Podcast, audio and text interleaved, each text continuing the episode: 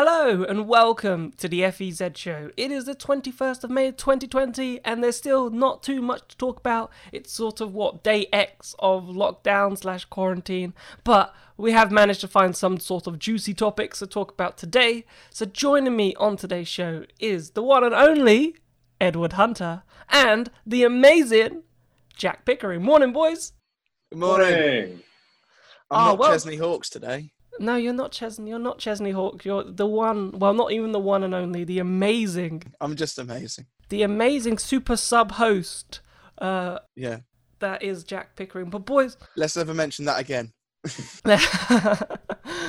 right. So what I want to actually talk about first, obviously, like, like hair at the moment, like is growing out of control. Um, so the, Have you seen my hair, mate?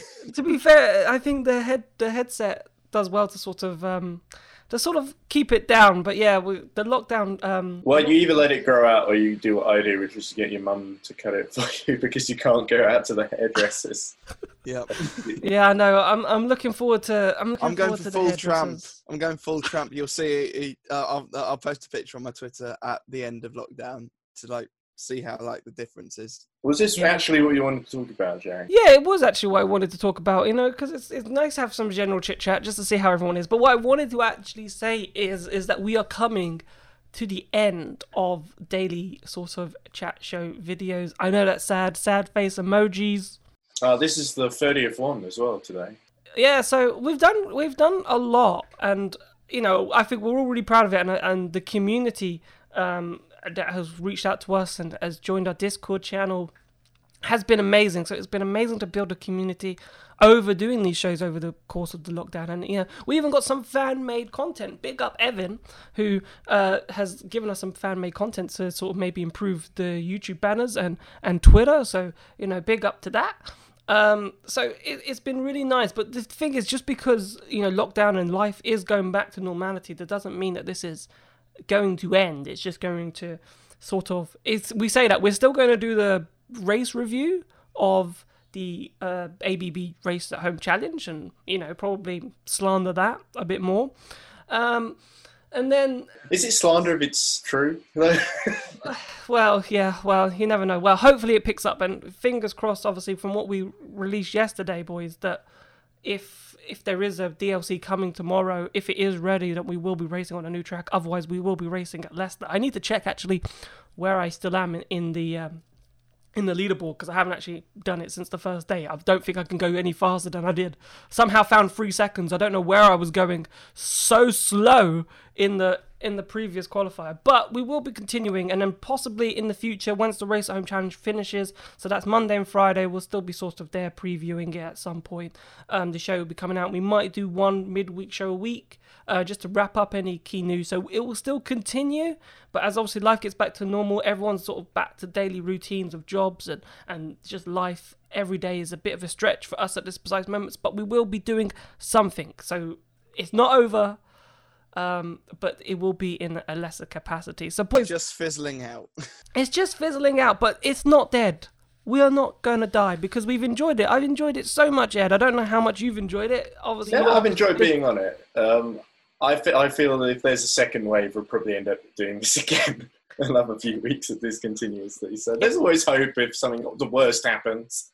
If there is a second wave, which uh, in the UK, obviously we don't hope there is a second wave in any country, but um, uh, you know the thing is we still want to continue this because you know Formula E isn't back till you know August, September at the earliest, so there's still going to be plenty of things to talk about. Try and get as many people as possible. You know, just keep talking about Formula E. Otherwise, if we let Formula E die, it's not going to be very good. So what I want to talk about first, as we get on with the show, is manufacturers. Now, we made this point about what sort of manufacturers we'd like to see in Formula E, which is great, and we can sort of talk about that and recap that.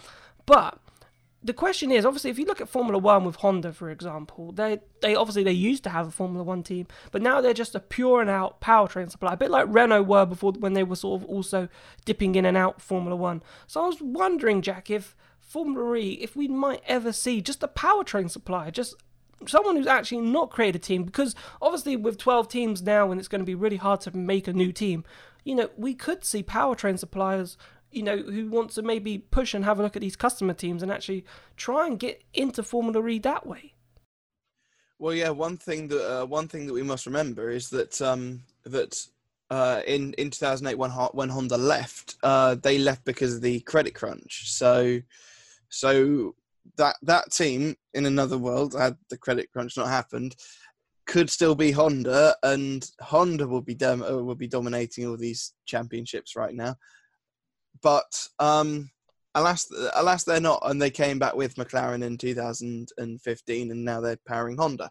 But um, but yeah, um, but yeah, I think uh, uh, I think it is possible. I know that um, I know that we've touted for like some like engine manufacturers to like come into to come into Formula E. We um, uh, we've said a while ago now that maybe uh, Chevy should team up with Penske. That that hasn't happened, but um, but no, I think um, I think there are there is some space for some other manufacturers to come in. Uh, not a huge amount of space, but they could still come in and they could power some teams. That's the problem. That is the huge problem at Formula. It's not really a problem. It's a good problem to have. Ed is that there isn't really much space for these manufacturers who want to get who want to jump on the Formula E bandwagon uh, but there's no space because let's face it, right?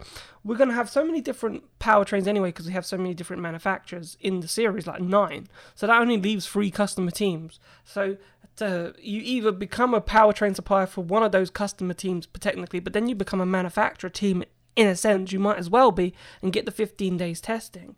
But then it would be unlikely. Would you then go and power a second team?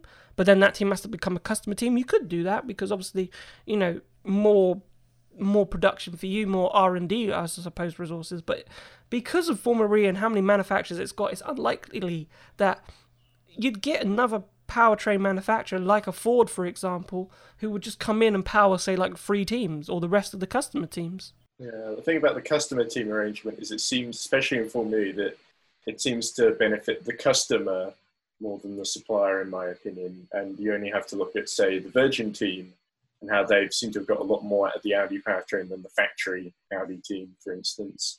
Uh, when it comes to the main question, will any big manufacturer come in just as a supplier and not a full bona fide manufacturer? That makes me think of um, Scuderia E and Mr. Jan, is it Gianfranco Pizzuto? I think I've got his name right because uh, I've been getting it wrong the last couple of times I brought him up. Uh, but um, but Gianfranco's uh, obviously we talked a little bit about his relationship with uh, the Fiat Chrysler Group and uh, potentially getting Ferrari involved. It would be really interesting if Ferrari, instead of going full blown in, they decided to dip their toe in the water as the supplier to Scuderia E if they took over or heavily invested in one of the existing three um, non manufacturer teams, which are yeah. NIO, Dragon, uh, one of the other. And Virgin.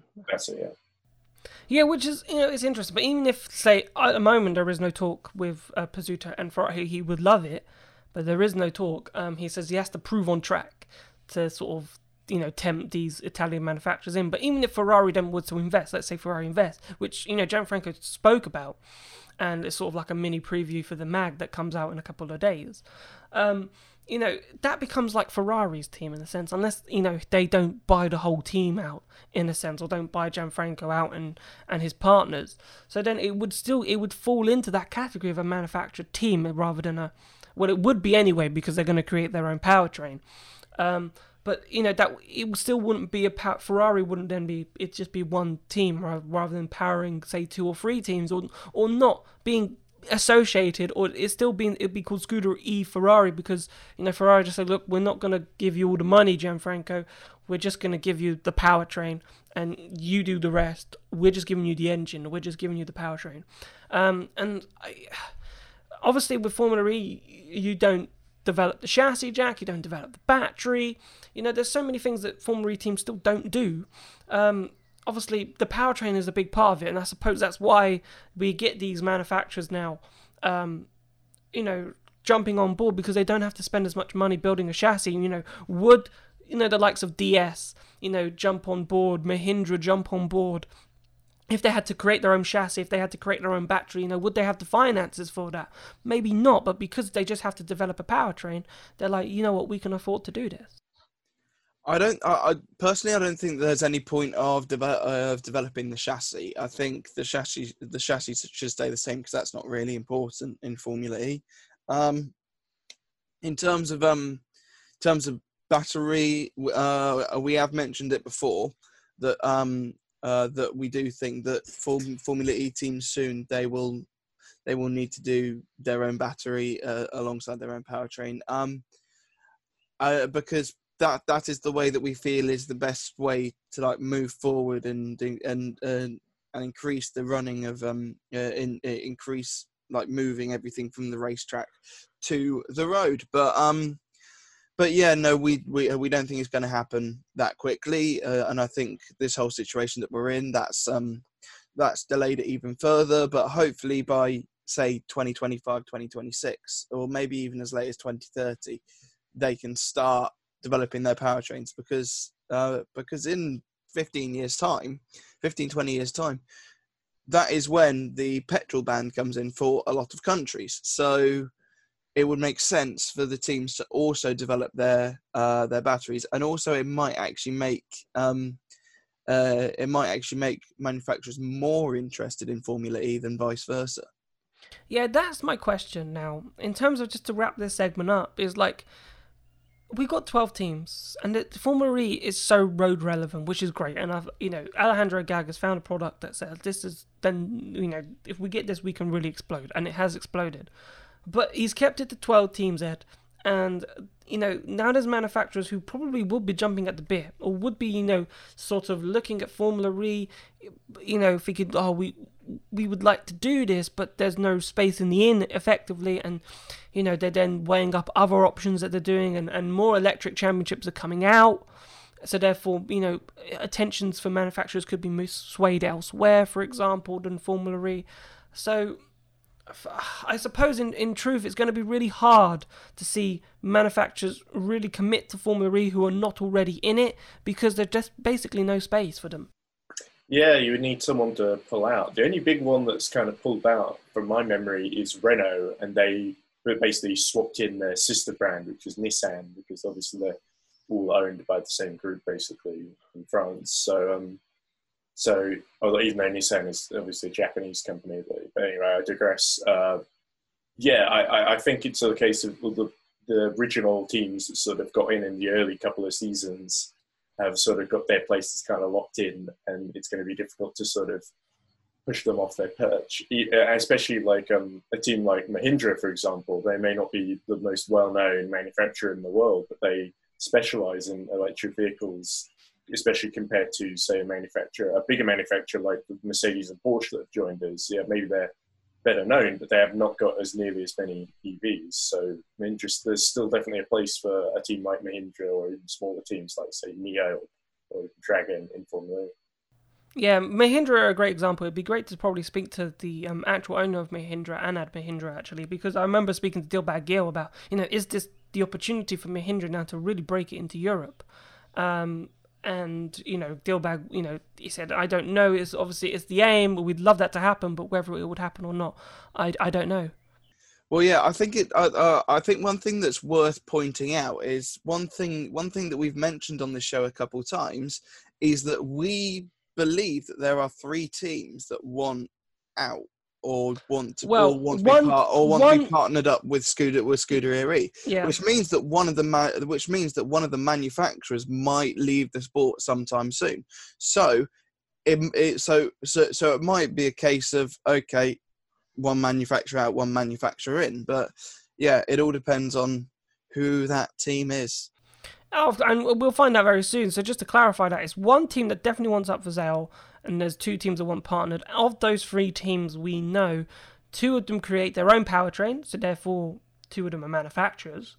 But whether or not they want investment or not, or want out, we don't know. And the other team is the customer team. So I think there's one customer team, but we have to remember Dragon also create their own powertrains. So if it was Dragon, for example, then they're not a manufacturer in a sense. It's sort of just a manufacturer race team in a sense. It's not a car manufacturer in a sense. Um, so that could also sway what actually happens. But they are technically a manufacturer, but they, you know, they're probably taking a slot that's probably not needed in a sense, but maybe Dragon might want to argue the case that you know it is needed. Um, but when you, I don't know, Ed, what do you think on that? Because when I think about it, even now and saying that to me, it just sounds silly. Why would you? That's what why Virgin stopped making their own powertrain. Um, once well they got DS in and they basically said, well, we're not going to make our own powertrain. We might as well become a customer team because what's the point of making a powertrain? We don't make cars. Yeah, I guess so. Uh, in terms of like which team teams might be looking to sell, or I think every team is a bit hard up for investment right now, especially with no races going on. So you could definitely understand why some of the smaller teams would be uh, more willing to sort of take any money from wherever it's coming from, really, at this point. Um, yeah. So, and then financially, that's where we want to go on now, because obviously the Jaguar I-Pace Trophy yesterday became the first sort of, you know, well, championship casualty is probably the right word. Um, of COVID 19, obviously DTM as well, but in terms of our world, our little bubble of electric vehicles, um, our electric heads, um, in our sort of little sphere, um, you know, the Jaguar Pace Trophy dropped out, won't be running in, in, in next season. And, you know, we're thinking about how has this affected Formula E financially? Like, if I go through some of the uh, more American sports, actually, um, who are potentially going to do their sports without any fans this season, like the NFL, for example. They say that ticket sales, because of the lack of ticket sales and fans in seats, they're going to lose about 5.5 billion. Um, in MLB, which is baseball, um, you know, players are taking cuts, and then well, there's apparently there was a cut already, and then they have to take another cut because there's potentially going to be no fans, so they're probably going to be playing this season in COVID nineteen pandemic uh, issues, for example, health issues, for about 25%, they're saying, than they would have actually got paid if it was under normal circumstances. So they're not happy simply because of that, because they're not going to get paid the contract that they they signed up. So you know it's affecting. They're big numbers, especially the NFL with 5.5 billion. So and Formula E, Jack, you know, a series that hasn't really made money um, over its first six seasons and you know it started obviously to pick up nearly went bankrupt probably once or twice especially in the first season it nearly went under and you know us going to a couple of races even potentially races next season we don't know yet you know they could be behind closed doors and that could impact formula e massively financially yeah, definitely. I think this. Um, uh, I just think this whole situation. I, I think it's. Uh, I think it's terrible for all motorsport classes, to be honest. Um, one thing that I do know is that W Series is definitely not going under. So if they can do it, then I'm pretty sure Formula E can do it as well. So, um, and and and and and I'm not saying that because I, oh, I'm not saying that all Formula E is better, but what I'm saying is that W Series is only one year old, and so if they can do it at one year old, I reckon Formula E can do it at six or seven as well. I mean, like Formula E is now like a little kid. W Series is still a baby, so should I suppose it should be able to to, to survive.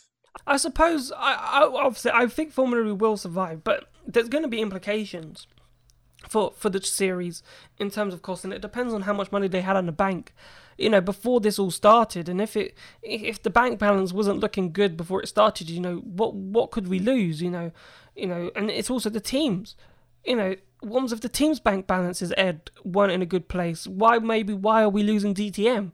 You know, obviously that championship was in a good place financially. It was losing manufacturers, and, and, and now it's gone, and that's a huge, huge championship in Germany and across the world. Like it was respected, and you know that's gone under. I know Formula E have got you know fun, well, decent listed manufacturers, and you'd hope it'd be in a good position to thrive, but you know, not selling tickets is a massive part of making money for Formula E, and and it's gone. And you know, how many races can Formula E do that without actually making any money from race tickets? Yeah, exactly. And uh, DTM, I think you're right. Uh, in, it shouldn't really be. We can't really make the point strongly enough that the DTM going under is like a really huge thing. It's almost like in the UK, if British the British Touring Car Championship went under, it's almost unthinkable, really at least it would have been a few years ago. Um, yeah, I, to the teams, it's really, I, from I've read, they're sort of like even like 500 euro invoices they're having to keep an eye on. They try and make sure that every euro they've got, they they don't need to spend, they don't spend. So it's really a case of making sure that the teams stay solvent, I guess, during this what's going to be a, a pretty rocky period before things restart again. And it would be a real shame to lose, especially one of the the smaller teams. And uh, I, I, think Formula are doing enough to, to keep them afloat. But whether they're going to be you know competitive when things uh, start up again or the manufacturers start spending, uh, we'll have to see. Because some of them, like NIO, for example, were struggling a lot already. And Formula are nervous. You know, they are nervous about this. And you can tell that by this two year powertrain cycle and, you know, the long term initiatives that they're setting, Jack, about, you know, where this sport and where this series will go in the future. And that's still all up for debate in terms of whether we go back to a one year cycle and we create a powertrain every year, whether we keep it the two cycle forever, or even a three year powertrain cycle, which sounds mad because you're expecting with the amount of little the little emphasis Formula E teams can make, you know, on the rest of the car. If you keep with the same powertrain for three years, it feels like, or even two years, that this the championship will become quite stagnant. So, but eh, straight away, when they re- released that, that's that's a to save costs. And would that have happened without COVID nineteen? Who knows? Well, yeah, I think the uh, I think what Formula E have done in terms of making a two-year cycle for the powertrains, I think that's the correct decision for the moment. Whether they need to extend that or whether they need to um, go back to it at, at some point and change it around, I think that's something that they need to focus on in a couple years' time when uh, when when this two-year staggered cycle thing comes to uh, comes to an end at see at the end of season eight, I think. But um, but yeah, it yeah, it's um, uh, but yeah, I think what they're doing is right. Uh, I I mean, as as much as I want to see the Gen two Evo car on, on track, if it if it comes to a point where we can't because of um uh but because of financial reasons if they make the gen 3 car uh even better looking than the gen 2 evo car then i'm more than down for that um but um, but yeah, I think yeah, this whole this whole situation, I, um, no one really expected it. I mean, I. I didn't. I. I don't think anyone really realised how far that this would actually go when we heard about it in December. But um, but yeah, no. I think Formula E right now they're doing the right things. Um, and yeah, I think that's something to review in a few years' time. Yeah, but it just shows of how they thought. You know, financially, okay, we need to tighten the belt. Ed. And there's obviously there's other ways that you know people are suggesting right now that you know Formula E could save costs and, and other things that they could potentially do in the future, you know, to to keep it running so we don't die, so the series doesn't sort of just come to a to a stop. Absolutely, Jack. There's a lot of talk about uh, standardized parts and like using power. Everyone's using powertrains that are the same hardware but different software in order, well, well, multiple teams, like you say, two or three teams that use some of the same suppliers anyway for a lot of their uh, bits in their powertrain. And it, it's it's it's interesting. Uh, I think there's I think there's understandably a lot of resistance because it would mean that you know in terms of oh, you can't change the hardware each season, it sets back the progress a little bit. But on the other hand, it's a great way to save costs because one of the most expensive things in a Formula team is basically building and developing a powertrain uh, for each season and that's and I suppose Jack, I suppose you know, yes, if we went standardized parts, you know, okay, yeah, that saves costs. It saves costs because everyone and it makes the championship a bit more competitive. And I think season one we were racing all in the same cars. But my question is, is obviously Formula E is a technological sort of series. It needs to ad- advance that technology in terms of EV cars. And if we do start really standardizing parts, even within the powertrain, I know that saves costs. But then, you know, where are we making gains in terms of, you know, that 2040 target where we want electric vehicles to be ready, matching petrol cars, and you know that that transition period um, is is over and is smooth effectively towards electric vehicles rather than you know just jainted or in not being ready yet. Well, yeah, I think um, uh, well m- most Formula E is is, uh, is, is standard parts already, and um, uh, and so yeah, I would um, and so yeah, I think that they would want to continue along this route for a while. And as I said, the whole powertrain stays as it is for for a while. I think I think that should be fine.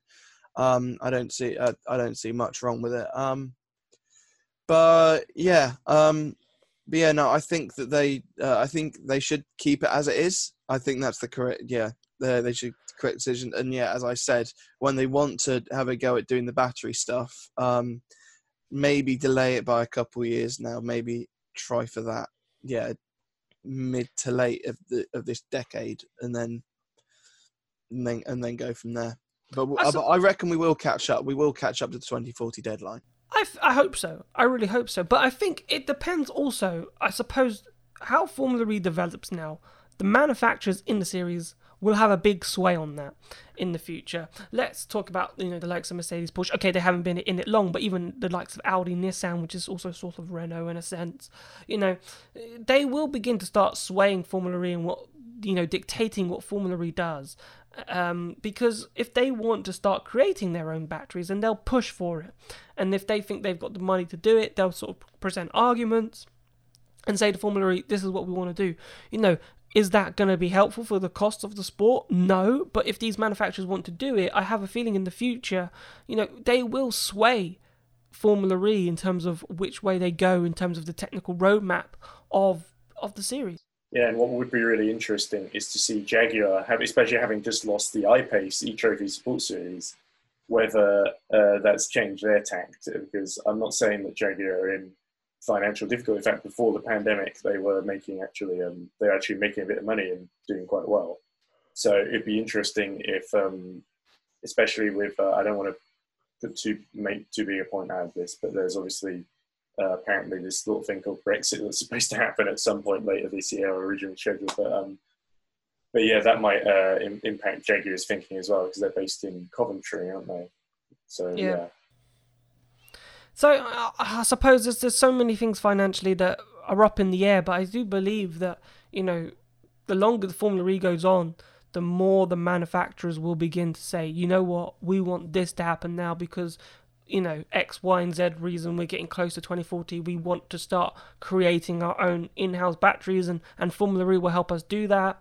Um, or, or, you know, we even discussed it on a couple of shows, Jack. You know, instead of opening the tender to just one person, you know, those manufacturers that say they want to do it, they say, fine, right, we'll open the tender to two or three batteries, and then you have to sell the battery to the Formula E teams, and you, you get like instead of like a powertrain supply, you also have a battery supply. So you, you know, imagine being a customer team and you've got uh, you you buy McLaren's battery, for example, but you also buy Jaguar's powertrain, for example. You have a right mismatch between different powertrains, or would it come in a set? I know I'm throwing that out there like some random thing, but it'd be it'd be pretty funny to see like a random customer team, let's say Scuderia E, who let's say they become a customer team, um, deciding to take one of that and one of this. Yeah, yeah, I'm looking forward to see the Envision Virgin Audi Citroen um, in coming coming in a, in a few years' time. But no, I think yeah, um, yeah, I think definitely if if uh, if there is like a tender for um uh for it, it, it may work because some because some manufacturers may not want to do it. They, uh, some manufacturers may want to wait a bit, so maybe have a tender for a few years and then do another tender and then do another tender and so on and so forth until everyone until uh, just keep on going just keep on going until everything's big but yeah no for, but, but yeah no for, formula e will is it, it has already it's already been shown that formula e is helping the, the development of um of rate uh, of racetrack to road techno- uh, technology with electric vehicles. And yeah i think that would only just uh, that that would just only develop it further. And think about it, right? Even if we get some battery competition, even if it's just opened, Ed, to one other manufacturer, so the Tender's McLaren and let's say Mercedes, yeah, then straight away, you know, you're gonna because McLaren will want to produce the best battery Mercedes will want to produce the best battery. So straight away there's competition. And competition fuels fuels, if I can say it, um, improvements. And and by just having one extra person in that tender being accepted, you know, we could really move battery technology along. That's very, that's very true. I think that's a good point. But the other thing it does is it would raise costs through the roof. It's one of the reasons why in Formula One there's no longer a tyre war. They have a controlled tyre manufacturer that supplies tyres to everyone because in the early 2000s, the tyre war between, I think, Michelin and Bridgestone was just through the roof. In a way, it's another thing that I'm kind of glad informally we only have Michelin as a controlled tyre supplier to everyone as well. Well, that's not relevant to what you were saying. That's just what it makes me think of. I remember actually Goodyear uh, came out with a tire or came out with a design for a tire that basically helped regen. Um, you know, basically helped the regen stuff was really good for battery efficiency. This was what they were arguing, and I, w- I remember writing an argument um, if a tire war in Formula E would be good. You know, could we actually develop a tire that helps you know regenerate energy?